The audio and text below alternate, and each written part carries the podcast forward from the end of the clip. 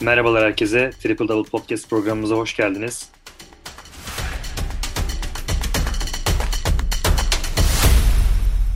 Merhaba Mustafa. Merhaba Ahmet. Bu bölümde Mustafa ile birlikte NBA tarihinin e, önemli draft sınıflarından birini konuşacağız. Çok sansasyonel isimlerin seçildiği 2003 draftta bugünkü konumuz. Ve tabii ki e, bir numara LeBron James hemen gözümüze çarpıyor. E, çok önemli e, oyuncuların seçildiği bir e, draft e, sınıfıydı. E, Melo Bosch, Dwayne Wade, Chris Kaman, Kirk Heinrich, ondan sonra Fransız e, Michael Pietrus, ilerleyen dönemlerde Oklahoma'da göreceğimiz Nick Collison, e, onu takip eden dönemlerde Bucks'ta forma giymiş Luke Ridna oradan tut, David West Golden State şampiyonluk yaşayacaktı. Bu da ilerleyen dönemlerde Sasha Pavlovic, Boston ve Cleveland formasıyla özellikle hatırladığımız yine diğer bir Fransız Boris Diaw, Efes'ten çok iyi bildiğimiz Zoran Planic gibi isimler var. Carlos Delfino gibi Boston'da oynamış Perkins, ondan sonra Barbosa ve Josh Howard gibi çok e, kıymetli bir draft sınıfı. Fakat e, tabii ki bir numarayı konuşarak başlayacağız. E, majesteleri diyebilir miyiz e, LeBron James için? Neler dersin? Yani şimdi sürekli bunların da tartışmaları hep yapılıyor bir yandan da ama King James demek de daha mantıklı. Kendisi zaten onu kendini daha uygun görüyor. Yani LeBron'un zaten belliydi. O ta liseden beri hani hayatımıza girmişti işte reklamlarda yok artık LeBron James'lerden önceki ilk şeye kadar. Evet. Yani ben çocukluğumda hatırlıyorum yani NTV Spor'da haberi geçiyordu hep LeBron James birinci sıradan gidecek yeni Jordan geliyor diye. Ya bugün baktığımız zaman işte e, NBA playoff'ları başlayacak. Geçtiğimiz günlerde play-in turnuvasında işte Golden State'le karşı karşıya geldi. Maçın en kritik anında üçlüyü attı clutch anında. Özellikle Miami Heat döneminden sonraki o decision döneminden sonra LeBron'un o olgunlaşmasıyla beraber oyununun çok daha farklı olduğunu gördük. Keşke o dönemde dış oyununa daha çok önem verseydi, daha çok top şey yapsaydı. Çok fazla post oyunları oynuyordu o dönem. Bir yandan da o fiziksel gücüyle beraber o gençliğin getirdiği atletizmle beraber ortalığı yıkıp yıktı zaten Cleveland döneminde ama yanına doğru parçalar eklenemedi bir türlü. Yani tek başına hep takımı taşımaya çalıştı. Yani takdir etmeye artık şey dilim varmıyor bazen Lebron'u. Bugün biz izlediğimiz çok şanslıyız Lebron'u. Yani sağlığına da çok dikkat ediyormuş gerçekten LeBron James. Onunla ilgili de e, birçok makale okumuştum gerçekten. E, bir diğer konuşacağımız isim de e, Carmelo Anthony. Ben Denver döneminde kendisini çok seviyordum. Carmelo Portland'da oynuyor. Yine çok önemli bir rolde tabii ki orada Damian Lillard ve arkadaşlarıyla birlikte. Melo'yu da çok büyük keyifle izliyoruz. Neler dersin Melo hakkında?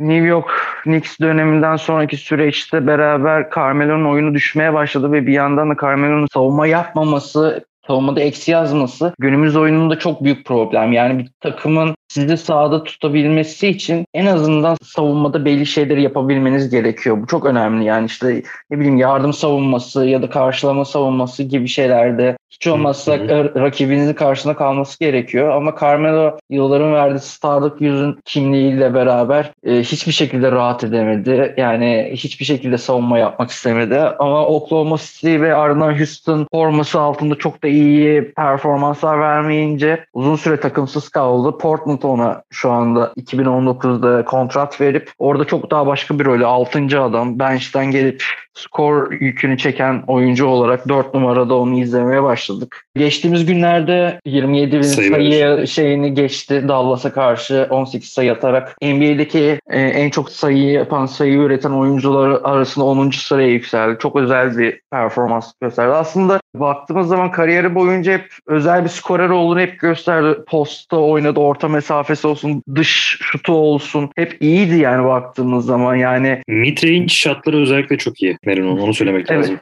Evet evet yani çok ciddi biçimde bunu kendini geliştirme, geliştirmişti orta mesafede nasıl topu elinde alıp alçak postada özellikle 4 numarada hı hı. E, ka, rakibi karşısına aldığım zaman bugün Joel Embiid'de gördüğümüz şeyin ilk versiyonlarını hep Carmelo yapıyordu. Onun imza hareketi gibi bir şeydi. Hep onun en büyük eksiği özellikle devam problemi ve kendini fazla starlığa kaptırmasıyla beraber gelişen yani düşüşe geçtiği dönemde çok e, biraz daha dramatik bir hale gelmişti. İstenmeyen adam haline gelmişti. Ama bugün Portland'da izlediğimiz olgunlaşmış ve rolünü kabullenmiş Carmelo da lige başka bir tat katıyor. Kesinlikle. Bir diğer ismimiz de Chris Bosh. Toronto'da yıldızlaşıp Miami'ye takas olmuş ve ardından oluşturulan büyük üçlüyle LeBron, Wade, Bosh üçlüsüyle şampiyonluğu kazanmış bir isim. Sonrasında bir sağlık problemi yaşadığı için de basketbolla bu erken koptu. Chris Bosh'un ne dersin Chris Bosh hakkında? O da çok özel bir oyuncuydu. Ya e, Toronto döneminde Toronto'da çok problemler yaşadı işte. Bargnani'nin o skandal oyuncunun draft edilmesiyle başlayan süreçte yani Chris Bosh'tan istenenler ve saha içerisinde yapmak istediklerine karşı problemler yaşamasıyla beraber aslında biraz da o iplerin kopması benzer yakın dönemlere denk geliyor ve Miami ile beraber yeni bir role bürümüştü aslında Chris Bosh baktığımız zaman. Çok daha hani günümüzdeki uzunlardan istenen biraz daha tepeye çıkıp daha dış oyunu oynaması ve üçlük atabilmesi gibi özellikleri bugün birçok e, uzundan isteniyor baktığımız zaman. Hmm. Yani 2007-2008 sezonunda %40'da üçlük atmış bir e, oyuncuydu Chris Bosh. Toronto'da. Ve bu hakikaten e, biraz dediğim gibi o bugünkü izlediğimiz uzunların e, ilk atası rolünü Chris Bosh'ta hep gördük. Yani çok eleştirili tabii zaman zaman savunmadaki eksikleri vardı ama yani o tepede alıp top dağıtabilmesi, reboundları çok doğru şekilde çekmesi, üçlük atabilmesi Bugün istenen, uzunlardan istenen en büyük özellikleri Chris Bosh kendisi gösteriyordu kendisinden istenmemesine rağmen. O yüzden e, Toronto dönemi ve Miami'deki son yılları her ne kadar çalkantılı olsa da yani kariyerini 19.2 sayı ortalamayla bitirmiş ve hani üçüncü adam olmayı Miami'de LeBron ve Dwayne Wade'in arkasından üçüncü adam olmayı kabul ederek iki şampiyonluğu da yaşamış. Özel bir oyuncuydu baktığımız zaman. Dwayne Wade demişken o zaman hemen Dwayne Wade'i konuşalım. E, neler desek az kalabilir belki de Dwayne Wade için. 2005-2006 e, sezonunda yaşadıkları e, şampiyonluktan sonra inanılmaz bir vites arttırıp süperstar seviyesine gelmiş bir oyuncuydu. Tabii şampiyonluğa bir süre ara verdi ama oluşturulan üçlüyle James Bosh, Wade üçlüsüyle yine şampiyonluğa giden çok değerli bir kadronun içerisindeydi Miami'nin içinde. 2003 draftının en değerli isimlerinden biriydi Dwayne Wade. Neler dersin? Dwayne Wade zaten NBA'ye geliş süreciyle beraber isminden çok bahsettiren bir oyuncuydu zaten. Yani bekleniyordu çok iyi bir oyuncu olması. Yani Miami'deki özellikle Petraili onu bilerek seçmişti. Yani 5. sıradan e, Dwayne Wade'i alacağı belliydi. Çok iyi bir şeydi yani özellikle 2008-2009 sezonundaki performans çok güzeldi. Yani o bildiğimiz o işte Jordan'dan, işte Clyde Drexler'dan, Kobe Bryant'tan bildiğimiz o iki numara skorer oyuncu ve takımı sürükleyen oyuncu ekolünün e, son temsilcilerinden de baktığımız zaman yani hakikaten saha içerisinde yaptıkları yapabilecekleri to- e, potaya gidebilmesi çok özel bir oyuncuydu. E, savunmada da fena değildi gayet işini iyi yapıyordu.